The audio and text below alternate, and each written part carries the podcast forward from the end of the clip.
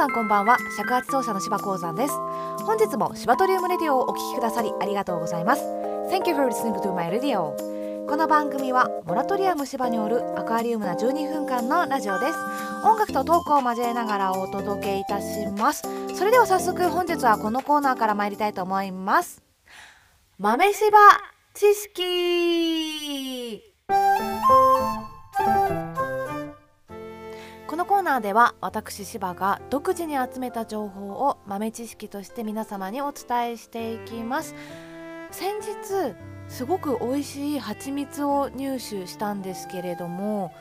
そこのねオーナーさんがすごくいい方であのミツバチのことについて教えてくれたので今日はミツバチについてのお話をちょっとしていきたいと思います。蜂蜜は常にお家に常備されてる方も多いんじゃないかなと思います。私も朝ヨーグルトに入れたりして食べるのが好きなんですけれどもそんな蜂蜜ねどうやって作られてるのかっていうのをお話をまずしたいと思います。まあ、ご存知の通りミツバチがね蜂蜜を作ってくれるんですけれどもその1匹のミツバチが一生に運んでくれる、えー、蜂蜜というのはたったティースプーン1杯分だそうです、まあ、そう考えるとねすごくありがたみを感じるんですけれどもまずさまざまなお花から運んできた過蜜をですね。巣箱の中の貯蔵庫に、えー、持っていきます。でそこから3日半から4日ほどかけてずっとミツバチが羽ばたき続けるんですね。そこで水分を十分に飛ばして糖度を上げた状態にしないと蜂蜜にはならないそうなんです。いや3日4日ずっとね同じことやり続けるってすごい努力ですよね。でそのね出来上がった蜂蜜を貯蔵するのにこうローで蓋を閉めちゃうそうなんです。それでやっと蜂蜜完成なんですけれどもまあ割とね市販で売られている蜂蜜っていうのは加熱処理しているものが、えー、主流なそうで、まあ、このね最後に蓋を閉めちゃうって言ったんですけどその蓋を閉める前の段階の蜂蜜をもう取ってしまってでまだその状態だとねあの最終段階の蜂蜜糖度が上がった状態になってないので取ってしまってから加熱をして糖度を上げるっていう方法をとっているみたいなんです。ただこの間私がね、え購入した蜂蜜っていうのは非加熱のすごく丁寧にえー、手作業で作られた蜂蜜だったんですけれども、まあ、その辺の良いところというのは、まあ、加熱することによってミネラルとか酵素とかすごく体にいいものっていうのがね失われてしまうらしいんですけれども非加熱の場合はそのままの栄養豊富な蜂蜜を取り入れることができるそうです。勝手に宣伝をしちゃってるんですけれども皆さんもぜひね自然のままの蜂蜜気になりましたら概要欄の方に載せておきますので、えー、チェックしてみてください。それでは一旦ここで CM です。琴や尺八三味線を始めてみたい。和楽器仲間が欲しい。でも近所に教室がないししきたりお金ちょっと不安。埼玉市大宮区 JR 大宮駅から徒歩9分。才の音こと尺八教室は和楽器バンド等で活躍する尺八奏者上永大輔がプロデュースする。誰でも気軽に自分のペースで和楽器を楽しむための空間です。初心者から経験者までただ習うだけでは体験できない充実した和楽器ライフの実現をお手伝いいたします。現在オンラインレッスンも開講中。詳細は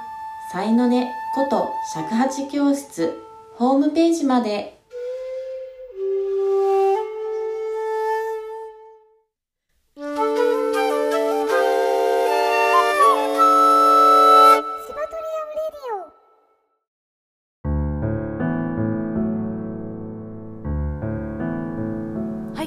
で後半は曲を紹介していきたいと思います。本日はえっと3回目になるんですけれども「Harmony with Nature」という企画に沿ったものをやっていきたいと思います。このシリーズは環境問題を楽曲を通して考えていこうっていうテーマで進めてるんですけれども1回目が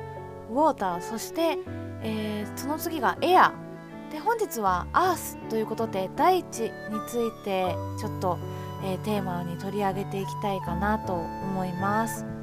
まあ、それに沿って本日のラジオテーマ「オーガニック」ということで、えー、タイトルをつけたんですけれどもオーガニック皆さん、まあ、無農薬野菜とかね思い浮かべると思います。すごく健康にいいので普段の生活に取り入れてる方もいらっしゃると思いますが、まあ、私もねいろいろちょっと調べていくうちにそのオーガニックを選ぶことはその自分たちの、えー、体にとってのまあ健康にもねもちろんいいんですけれども環境にとってもすごくいいことなんだななっていうことを知りました。最近とある雑誌で読んだ記事なんですけれども中央アジアに位置するキルギス共和国のお話をちょっとさせていただきたいと思います。キルギスという国はもともと自然が豊かで、まあ、草原と山脈の国とも言われているそうなんですけれども一時期深刻な地滑りの被害に見舞われたそうなんです、まあ、原因は下放牧によって草木が急激に減少してしまって、まあ、大地がちょっと弱くなってしまったことだそうです。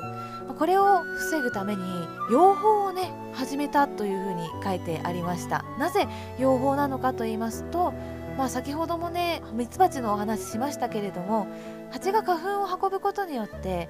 こう植物を豊かに育ててこの植物が豊かに育つとえー、地面に根付いていきますよね。そうすることによって地面が丈夫になり土砂崩れを防ぐことにつながるんですよね、まあ、この記事を読んで本当に環境というのは循環していてさまざまなところで関わっているっていうことをね考えさせられました。オーガニックを選ぶということはつまりはその無農薬